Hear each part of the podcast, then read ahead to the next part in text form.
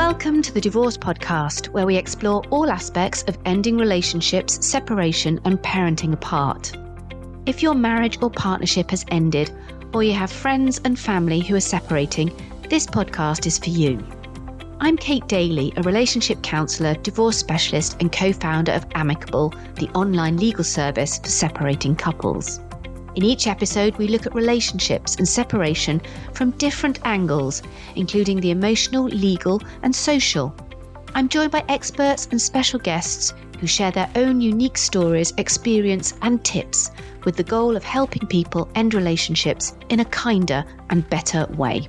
In this episode, I was joined by Katherine Woodward Thomas. Katherine is an award winning licensed marriage and family psychotherapist and New York Times best-selling author of Conscious Uncoupling: Five Steps to Living Happily Even After.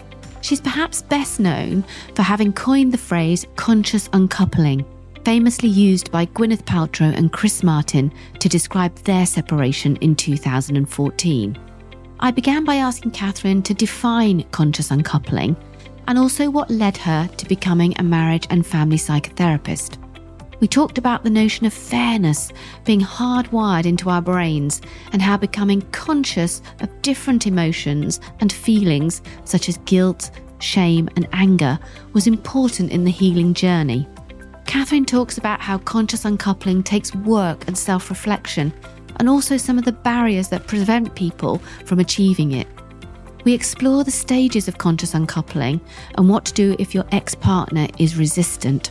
Spoiler alert, you can do this on your own.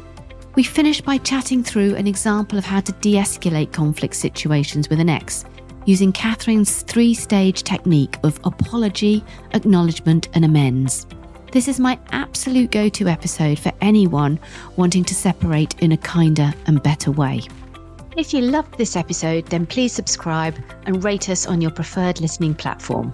Katherine, I'm delighted to be talking to you today. Thanks very much for joining us and welcome. Oh, thank you, Kate. It's my honor to be with you. I'm so impressed with everything that you're creating for people. So thank you for having me. That's really kind. I guess, Katherine, you're probably best known in the UK for bringing the phrase conscious uncoupling to hear. But before we go into that and you talk to us about what that means, just maybe tell us a little bit about how you became a marriage therapist and your journey to this kind of expertise.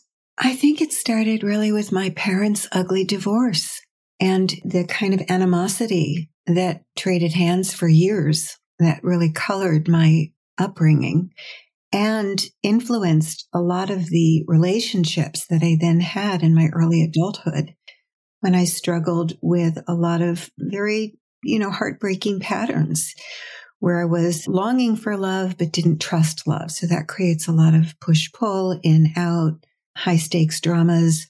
I had a particular fascination with married people, engaged people. So kind of any unavailable kind of love. And, and that seemed to be what found my way to my doorstep, which I now know as a psychotherapist is what we call being love avoidant, where you're hungry for love, but you do all sorts of things to destabilize it or to set it up not to take in the first place. So it was really, I think most relationship experts start off, you know, with their own deep wounding and on their own personal development path to heal their hearts and see if they can transform how relationships go for them. And, and that really colored my whole journey to becoming a therapist and to writing the two books that I have. And uh, I think when conscious uncoupling, when Gwyneth Paltrow popped it into the lexicon and it was in the dictionary the next day as redefining divorce in the 21st century, I think that was one of the, the peak moments of my entire life that I was able to take that horrible experience and make something so of it.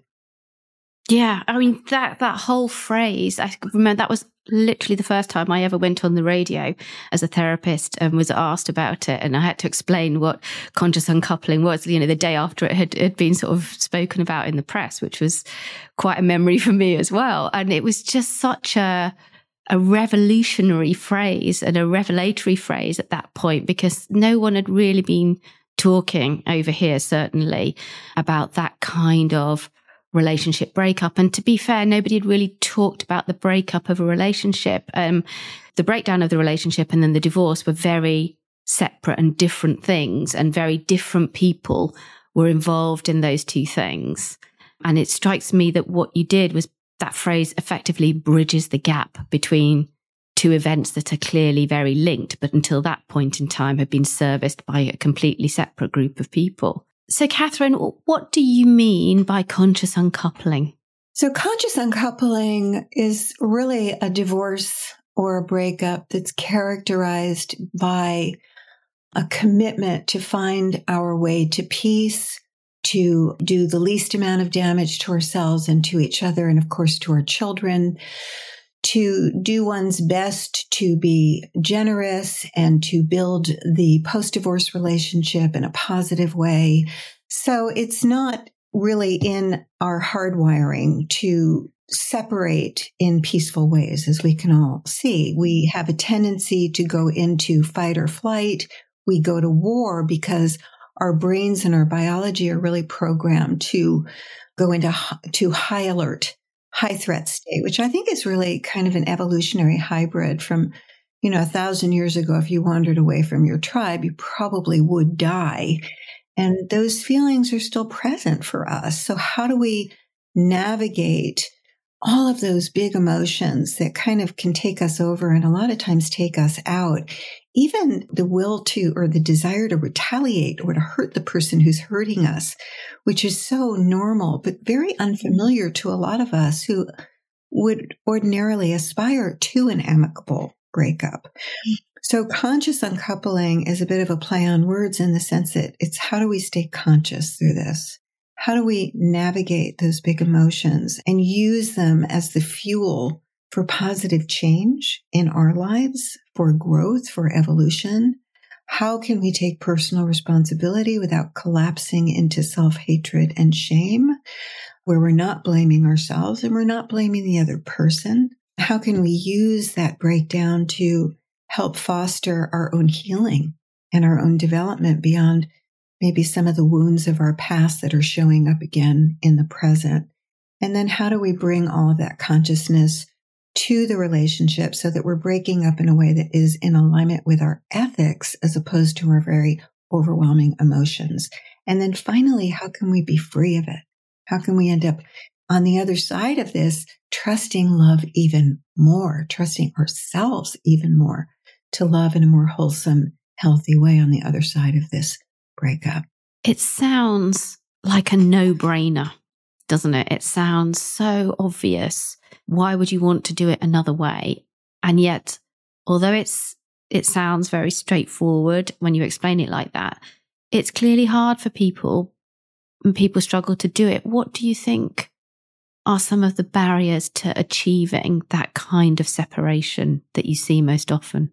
Well, that's a really wonderful question. I think, and I've obviously given it a lot of thought. One of the keys, I think, is how hardwired we are for fairness. And usually at the end of a relationship, it just feels so unfair. You know, the cost of maybe having given our childbearing years or, you know, finally trusting someone, making children with them, and now you only have them half time. Or maybe, you know, everything you've always worked for your whole life is now suddenly divided in half. I mean, it can be quite shocking the lack of fairness. And we really are hardwired for fairness. So we get very stuck in ruminating over what the other person has done. I think the other thing is that nature has hardwired us for bonding. We're kind of born to bond. So we don't have an organic way of separating peacefully. And in a way, we're kind of programmed then to go from what I call soulmate to soul hate because Hate is a very highly engaged state. So it's replacing a positive bond with a negative bond. And in nature's way, it's, it's kind of keeping us still invested in that relationship and present in that relationship. You might not have seen somebody for three years, but you're talking to them all the time in your head. So you're still bonded with them. It's just a, a painful bond. The other thing that I think we're up against is that we're all kind of inside of this myth that we should all live happily ever after. So I researched this myth and I discovered, first of all, it's only about 400, a little over 400 years old, which means that it was created when the lifespan was less than 40 and people had very few options in life. They really were born in one place and generally you lived in that place and you died in that place. The other thing that was happening at the time is if you notice happily ever after, it always ends with upward mobility. You have a commoner marrying into royalty, into nobility. When the myth was created, it was actually created in Venice, Italy in the late 16th century. And there was a law on the books that forbid a noble person from marrying a commoner. So there was no way out of the poverty, really, that people lived with. So they had this happily ever after initially came into vogue as an escapist fantasy, almost as a romance novel. Like we would eat up a romance novel. And then it just kind of spread like wildfire throughout the world. But now we hold it as the given standard. You know, God made the mountains, God made the sun, and God made relationships to live happily ever after and to have upward mobility. So here you are getting divorced and generally for a period of time, statistically, we have a period of downward mobility. We have to go from one mm-hmm. household now to two households. Mm-hmm. There's an adjustment period. It's you know slated to, I think, statistically last for about two to three years for the average divorcing couple. And it just kind of goes against everything that we have been hoping for. And we will measure ourselves against that standard and hold ourselves and each other accountable to it so that when our relationship ends, we go right into shame. I have failed at this. And I think it's inside the shame that we got stuck in never really being curious about how might I do this better? How could we improve this situation? It's such a simple, lovely question, isn't it? To ask yourself when you're going through something like this, how might I do it better? I like that. Yeah. So it sounds like there are some societal norms that present barriers to doing this in a positive and happy way. And it sounds like there are some internal emotional obstacles, such as the shame you talked about or the sense of failure that stop us from ending relationships in a more positive way. Do you think that's about personality? Do you think anybody could consciously uncouple and come through on a positive journey? Or are there certain types of people for whom this just is never going to work? Well, so I'm sure that you must see in amicable that there are people who are just seem better equipped to go through this. And um, those are folks that I would say are more, if you were looking at it through an attachment lens, they have more secure attachment. They don't tend to catastrophize failures. They have an orientation towards failures that's more developmental. Um, you know, someone like Carol Dweck, who distinguishes in her book a fixed mindset versus a growth oriented mindset. So someone organically has a growth oriented mindset will definitely go through a period of sadness because that's just how it goes. We can't avoid uh, a healthy grief process at the end of a relationship. But those who might have a more of a fixed mindset, or if you want to look at it from attachment again, the insecure attachment, uh, where there's been like early wounding, they're going to struggle more. And, and I think the way that we struggle and I, I say we because I've been through all of it myself, so I understand the journey. The way that those of us who've had more relational traumas in our history move through a breakup will have a tendency to go into what I call an insult to identity, meaning we'll collapse into the shame of, see, I'll always be alone. I'm a person who was, you know, alone or I'm not good enough or I'm not wanted or I'm not safe. So it will reinforce the old wounded story that we created when we were young. I call it your source fracture story. What conscious uncoupling does, and this is actually the third step in conscious uncoupling, is I help people to really see that clearly. The I am and others are. I am invisible and other people don't really care about me or the I'm not wanted and others will always reject me. And to learn how to ask that part of themselves how old they are, how big the energy is in that story, and to notice that when they're centered in that story, that they tend to relate to others in ways that almost set people up to play their part in that narrative. To keep that narrative going. Yeah. Yeah. Because yes. it feels safe, it's familiar, it's what you're used to. Yeah. And I think the danger in a breakup when we do drop into these narratives is that we can really stay stuck in that for years because the other person, if they're not doing a, their work to do a conscious uncoupling, will likely be building a case against you and blaming you, or they have a story about you, or at least we're projecting that they do. So there's almost this sense that there's evidence now and it's a fixed evidence because you're not working that through with that person. So you're kind of living with the residue of what you project that person is thinking about you that somehow you were not good enough. They chose someone else over you. And it's quite shocking when it happens because this is the one person that you met and partnered with just because they somehow held the promise of healing that wound. And instead, what has happened now is they ripped the scab off of it instead. So these are the things that we want to use the breakup to get conscious of so that you can really work with that part of yourself and heal it at the core because it's right up right now because of the breakup and make more empowered meaning of the breakup and actually begin to identify ways to connect with that younger you and really wake yourself up out of that story. So, for example, someone who thinks I'm not, you know, I'm not loved I'm not, no one loves me to from your adult self will say, well, that's not really true. I mean, I have parents who love me. I have children who love me. I have very good friends. And frankly, I am learning how to love myself and I am a person who is worthy of love. So we have to speak words of truth and begin to evolve our story forward. That's one of the things that we, we're, we're looking at. The other thing is, is we really want to deconstruct shame because shame is such a, a quick go to inside of our collective assumption of failure, you know, and you really can't grow when you're inside of shame.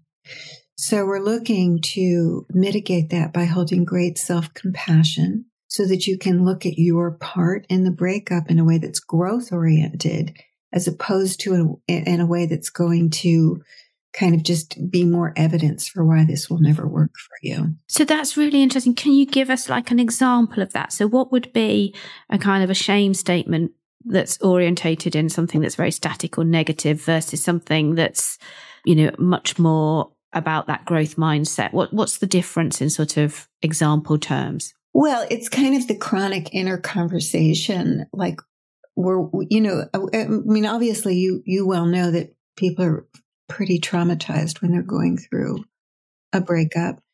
And they're kind of frozen in an inner conversation. And that dialogue is going to be something like, What is wrong with me? Why do I keep choosing people like this? Why doesn't anyone ever love me? Why do other people get to have love and not me? And it's kind of a closed loop. So I'm going to call that a shame based conversation because it's fundamentally founded on this concept. There is something wrong with me. And that's why this is happening versus a growth oriented inquiry, which might look like something like, gosh, I did that again. So how exactly did I give my power away to my partner? And what was motivating me to do that? And I'm going to say, well, I didn't trust myself. Well, what is it about me that I think is so untrustworthy? And what was my intuition telling me? And what might it have looked like if I followed my intuition? And what might that have generated? And what's the cost of not following my intuition? So all of these are growth oriented inquiries. And you can see that you're going to be able to restore your ability to trust yourself and love moving forward if you can answer them properly it's fascinating because I suppose when I came to this conversation, I had in my mind that conscious uncoupling was about, you know, being able to move on from a, the present relationship into sort of new territory. But actually, it sounds like what you're saying is it gives you the opportunity to go back and to look at patterns and previous relationships and previous hurt as well. So it's giving much more than just a stepping stone into your new life. It's a real opportunity to look at the your whole self because I always my I always say this to my kids all roads lead to here. We are who we are because of all the other stuff that's happened whether it's good or bad. And I love thinking about things in that way because I don't like the idea of regrets. So it, that just suits my narrative. So I guess that's actually really interesting what you're saying because it's it's making me think that this is such an opportunity to actually take stock and not just to look at this particular relationship, but look how this relationship has come about because of the past and the history. And it gives you so much more opportunity to explore and to take so much more of yourself forward. Is that have I got, have I got that right? I don't. You do. I mean, the first three steps of conscious uncoupling, which is a five step process, are all our own inner work. So, cause I, I, you know, we both, you and I both, we don't want people bringing their unresolved anger and hurt into the legal process. Cause that's when they go through their kid's college account and they, you know, go through their retirement accounts really because of this. This isn't fair.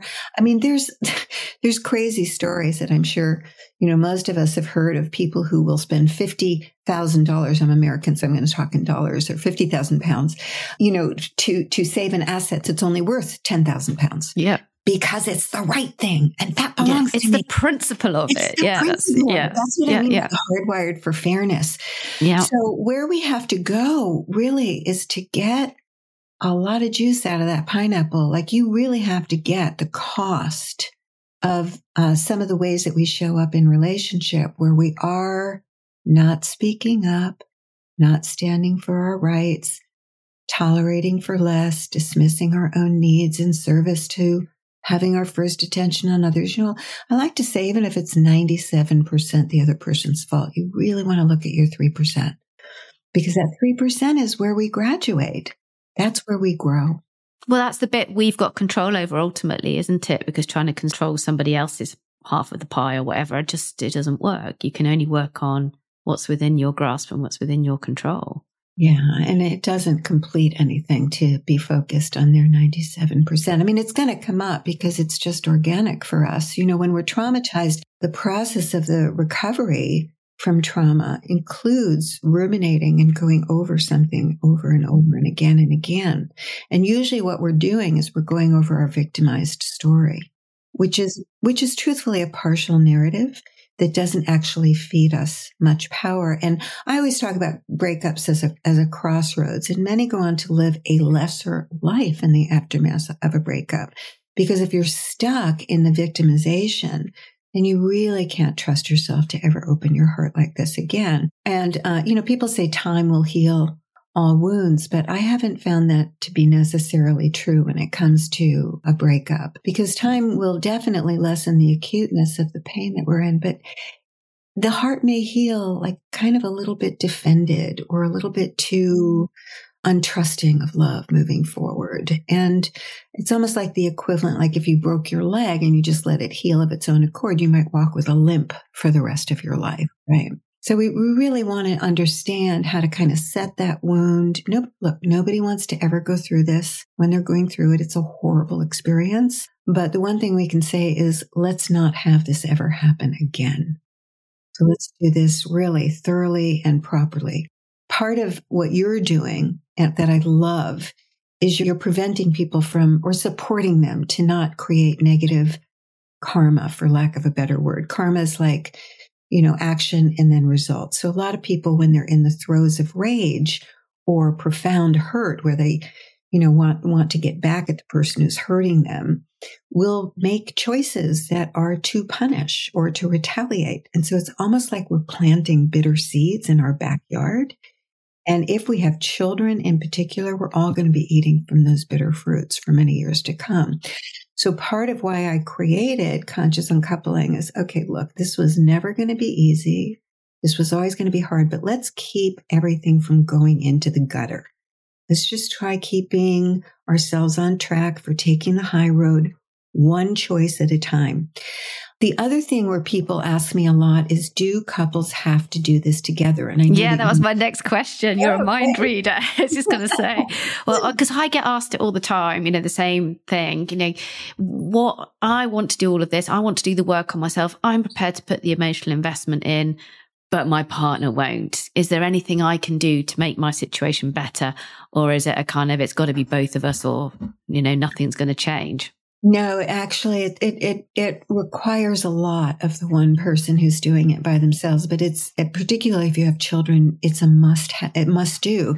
Because if you don't, then the person with what I call the least amount of consciousness, the narcissist or the sociopathic person or whatever your, you know, diagnosis is of that person, the alcoholic person, they're in charge of the relationship, which is disastrous.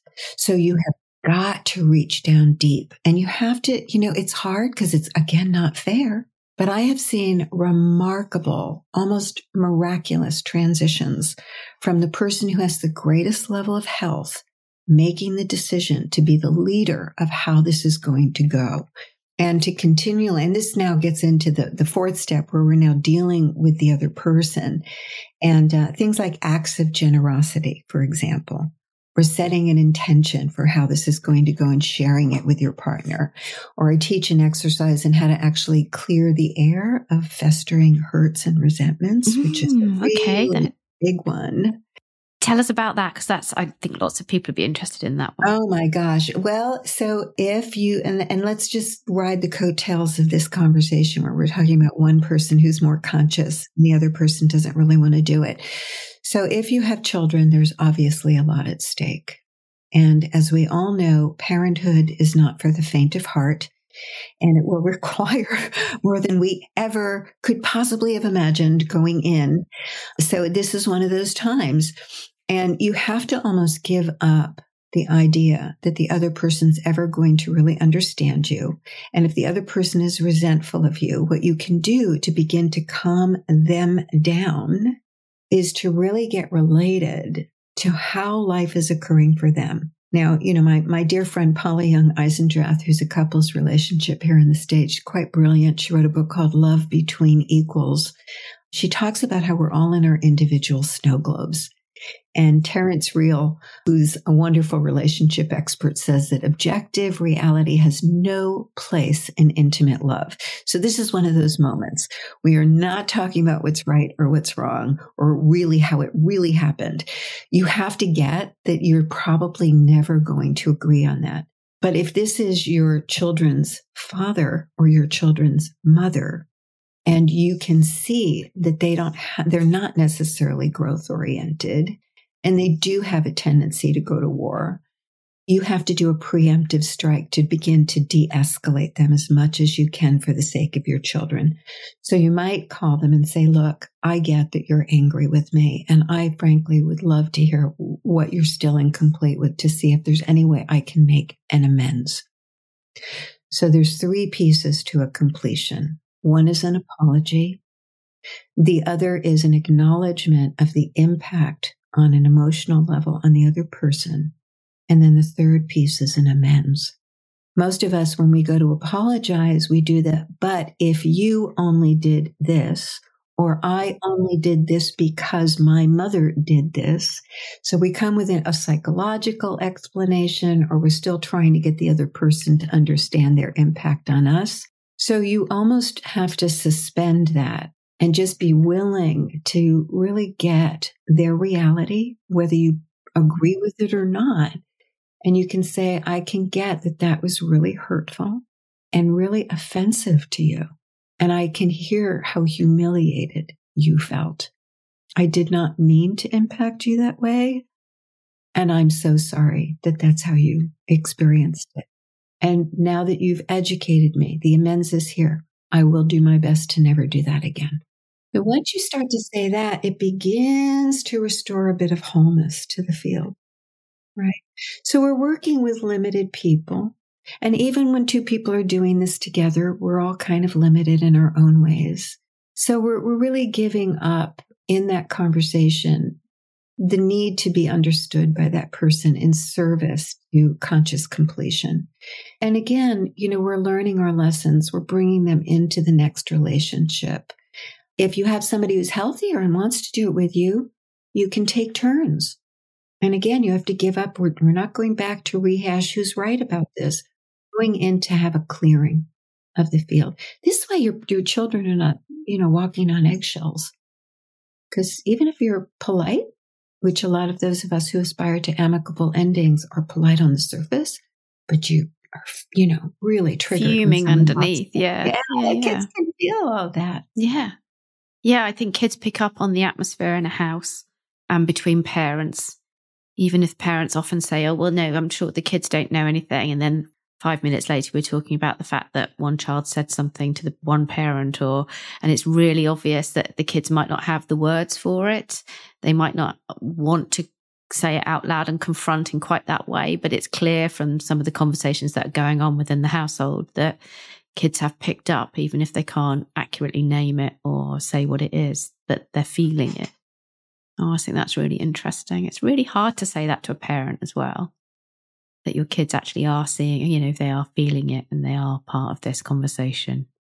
But that's wonderful. I love the idea. Ultimately, you know, amicable is all about working with couples and both people being on the same page. We know how hard that is for lots of couples. So I always feel relieved when there is, you know, some hope that you can start this. Perhaps you can start it on your own. Perhaps the other person will or won't come on board. But there is that way of making the situation more amicable and better even as one person. But that, what you say, I can even feel myself as you're saying it, trying to relate that to my own kind of circumstance and thinking, God, could I pick the phone up and say that to my ex? I mean, we're 10 years down the line. And I'm thinking, could, could I actually, could I do that? And I, don't, I'm not going to commit to anything on the podcast, but yeah, it's a, it's a tough question. It's, it's tough to be able to do that apology properly and have the three elements all there and not want to still be projecting that element of yes, but, and just trying to make that fairness point keeps ultimately coming back. So I see what you say, like what you said at the beginning about the sense of fairness being hardwired into us. It's such a knee jerk reaction. And I always ask people when people come to our service and they say, we just want a fair agreement.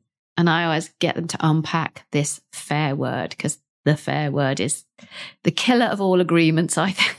I think it's so hard to get beyond it. Yeah. So I, I think that also we want to remember, you know, some people don't have children and what they're aspiring to is then to not be limited in love in their own lives, but to really get all the lessons that they can so that they can go on and apply them and have even happier love on the other side of this. Or if somebody feels like they're being left by someone who they think still is the right person for them and they're never going to find anyone like them.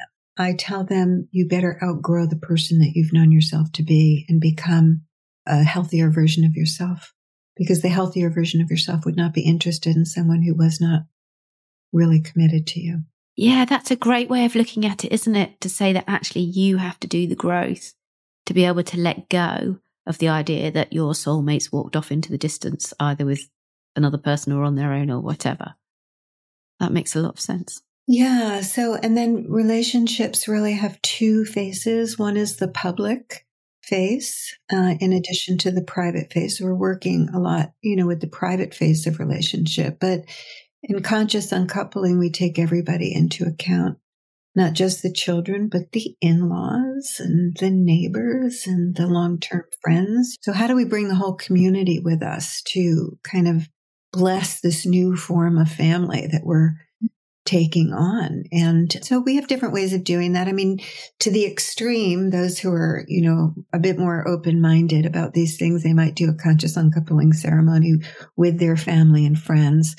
Otherwise, I tell people, you know, over a holiday, invite everybody to one of someone's home and toast to the gifts of this relationship and to the new form our family is taking. And may all be happy and may all be blessed. And so that everyone's in agreement relationally about where we're going. And nobody's pulling on us saying well i never liked him anyway you know? Yeah. Yeah yeah. And people do worry about how to tell. That's become i've noticed that a lot more in recent years that people are much more conscious of feeling they need to make a statement to their friends and family. Whereas before, if you're doing it as a single person, if you're just divorcing in your own kind of private lane, you just have your own narrative and you tell your story, don't you? And it's divisive in a sense. Whereas if you're actually divorcing as a couple, there is much more of a need to be on the same page.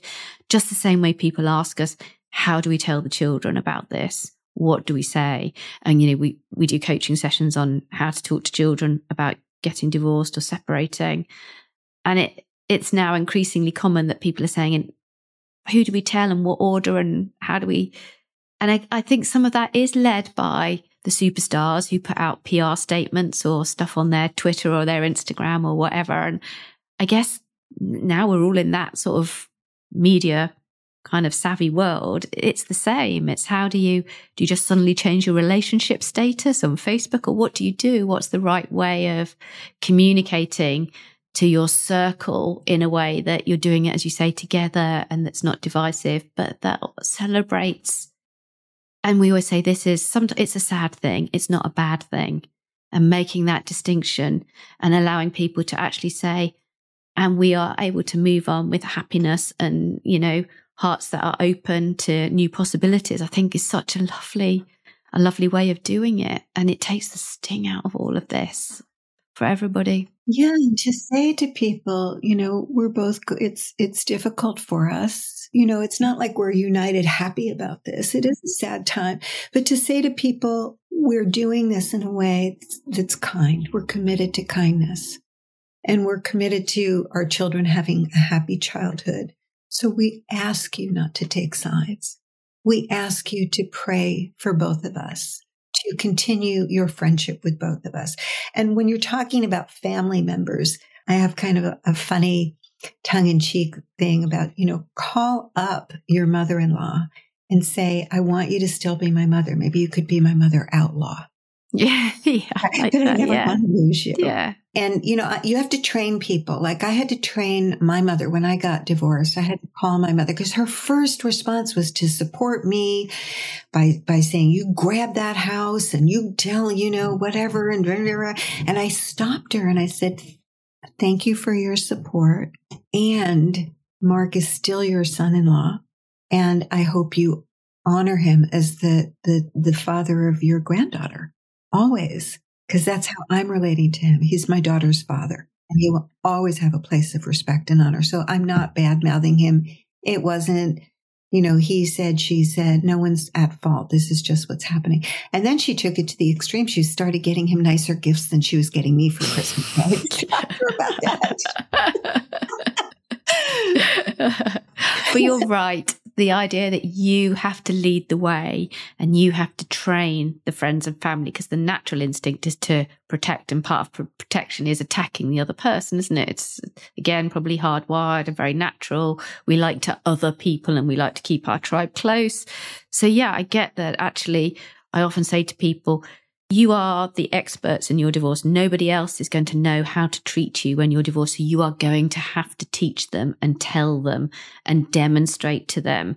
And you're going to have to support your partner with your friends in order to get those conversations on the right track and to steer them in a way that's going to allow you to stay respectful to each other because people just don't get it.